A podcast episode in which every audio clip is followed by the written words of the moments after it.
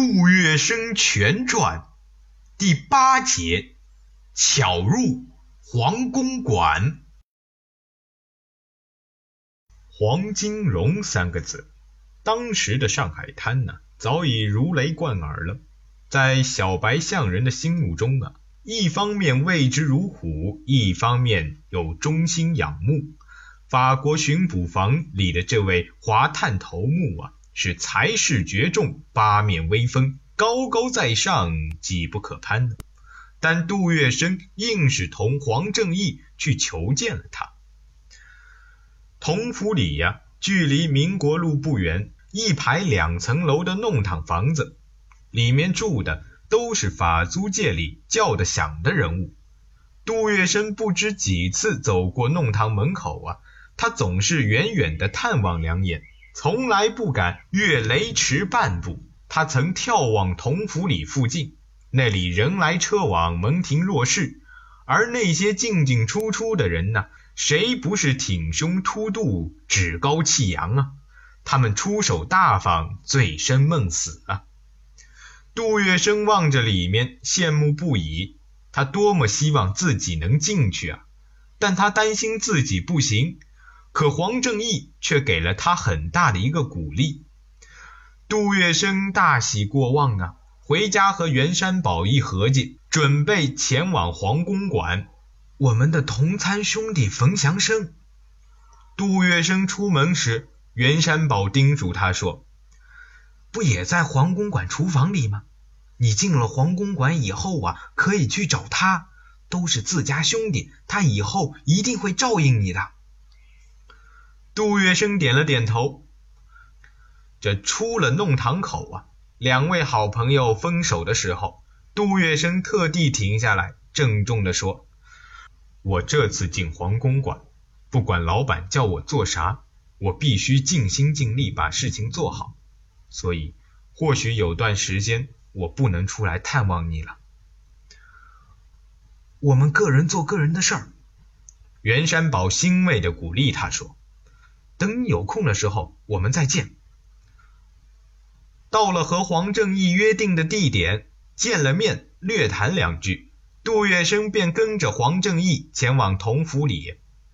杜月笙永远记得，那是下午四点多钟，天气晴朗，他一路上是心情欢畅，喜气洋洋的，一直想放声狂歌。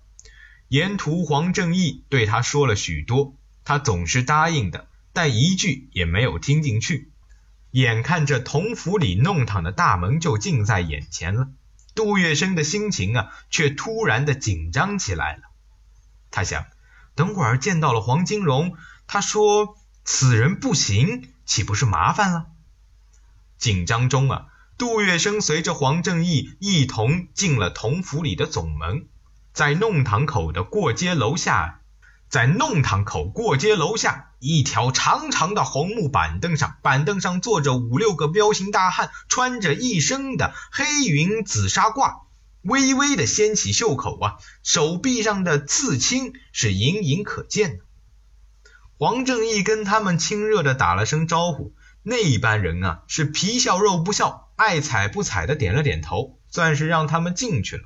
穿过过街楼后啊，这黄正义。对杜月笙咬了咬耳朵，他说：“他们都是黄老板的保镖，在弄堂口随时等候差遣。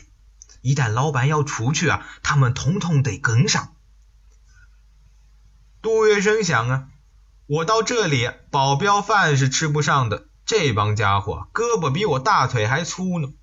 走进皇公馆的那座大门呢，只见门廊下、天井里到处都是人。黄正义不停的招呼，有时他命杜月笙也站住，叫谁那么一声。杜月笙原本紧张啊，此时此刻就更加迷迷糊糊了，头昏脑胀的。从大门口到客厅啊，一路上碰见几个人，黄正义教他如何称呼，他是一点也没记住。许多年后回忆时，他常常笑自己当时太小家子气了。黄公馆的客厅啊，布置的是中西合璧，百彩纷呈呢。红木炕几垫着大红呢毡呢，紫杉木的八仙桌与靠背椅呀，覆盖着鱼虫花器的绣香围披，波斯的地毯上面放着紫红纱绒沙发呢。四面墙壁层层叠叠的挂满了名家的字画、楹联妯娌呀。王石谷的大幅山水和西洋裸女横陈图遥遥相对，几张洋文奖状高高悬挂在何绍基的凭条之上。正当中啊，是一幅关公读春秋的彩色巨画，画上人物如同真人大小，是栩栩如生。两旁悬挂着一幅泥金绣字的长联，上书“赤面秉赤心，骑赤兔追风”。驱驰时无望易怠，青灯照青石，长青龙偃月，隐微处不愧青天呢。哎，老板，黄正义走到一张方桌前，朗声道：“我介绍个小伙子给你。”哦，一个方头大耳、嘴巴阔长的矮胖子应了一声。转过脸来，目光是越过黄正义的肩头啊，落在了杜月笙的脸上。在杜月笙一愣神的功夫，他已经打量了杜月笙好几遍了。杜月笙突然感觉到黄金荣正在用眼睛盯着自己的脸看呢，他不敢抬头啊，只是觉得自己的脸上的皮肤啊，好像烧着了似的，被黄金荣目光紧紧盯着生疼呢。杜月笙一阵头皮发麻呀，站在那里一动也不敢动，后背是一个劲儿的冒着凉气。黄金荣看了一会儿啊，缓缓的说道：“蛮好。”杜月笙心里的石头终于落地了，脸上不由得露出笑容。阿拉叫啥子名字啊？黄金荣和颜悦色的问道。此时的杜月笙啊，已经镇定下来了。见到黄金荣和蔼可亲，是胆量陡增。小的姓杜，土木杜，明月生，月亮的月，学生的生。月生呢，是杜月笙的乳名，也是他发迹前用了很多年的名字。后来他平步青云呢，才有章太炎为其另提的雅号。杜月笙啊，在黄金荣面前通报姓名。黄金荣一听啊，当即哈哈大笑，向在座的几位客人说：“哎呀，真是奇怪啊！来帮我忙的这班小朋友，怎么个个都叫生啊？徐州有个徐福生，帮我开老天宫戏院，前面还有个顾长生，厨房里啊还有个苏州人啊，叫马祥生。”主客谈笑风生啊，一世盎然。杜月笙神态自若，心中有说不出的欢喜呀。无意间呢，往桌子上这么一望，哎，他的眼睛立刻瞪得滚圆呢。怎么像黄老板这样的大佬，也和自己一样呢，赌挖花纸牌呢？后来杜月笙就知道了，黄金荣是终生好赌啊。五六十年间从来没断过，在牌桌上谈了这么一阵子，黄金荣的随和和轻松啊，使杜月笙如沐春风。杜月笙觉得黄金荣身上有一种无形的力量，牢牢的吸引着他，让他能为他去肝脑涂地。趁着黄金荣在摸纸牌，杜月笙仔细的打量了一下这位大老板，他大概比自己矮了半个头，尖霞块并不是太大。因此啊，显得那颗胖胖的大脑袋和他身材是颇不相称。但是那一对大眼睛却时不时露出个凶光来。黄正义唯恐吵扰黄金荣的赌性，此时啊，应该见好就收。于是呢，他提出了告辞。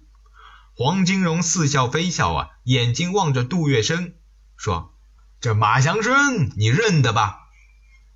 杜月笙道。是，你去找他。黄金荣一挥手啊，你就跟他一道住吧。杜月笙立刻鞠了一躬，道了声谢，跟着黄正义呀，就走出了黄公馆的客厅。开始啊，黄金荣只把杜月笙当做一个普通的伙计来使唤，在自己上茶楼、进戏院去沐浴的时候，让他跟着在身边拎拎包皮。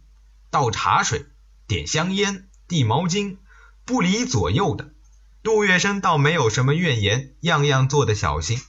时间久了，杜月笙凭借自己的鬼点子，再加上自己的小甜嘴，使黄麻皮开始注意这个小瘪三了，把杜月笙留在身边呢，并叫他到厨房边的灶坡间去住。此时啊，杜月笙成了黄金荣的随从，黄金荣每天早晨都要到他所在的聚宝茶馆，以喝早茶为名啊，包揽官司，调解纠纷。杜月笙是总是帮着拿大衣。皮包随时呢侍奉身旁啊。杜月笙是个聪明透顶的人呢，他眼观四方，耳听八面，冷眼观察着一切，上自黄金荣，下至一般的差厅，每个人的生活习惯呢、脾气性格，他都能尽可能的揣摩测度，然后啊牢牢的记在心中，作为他应对接触的准绳。很快。他寻找到了一条飞黄腾达的捷径。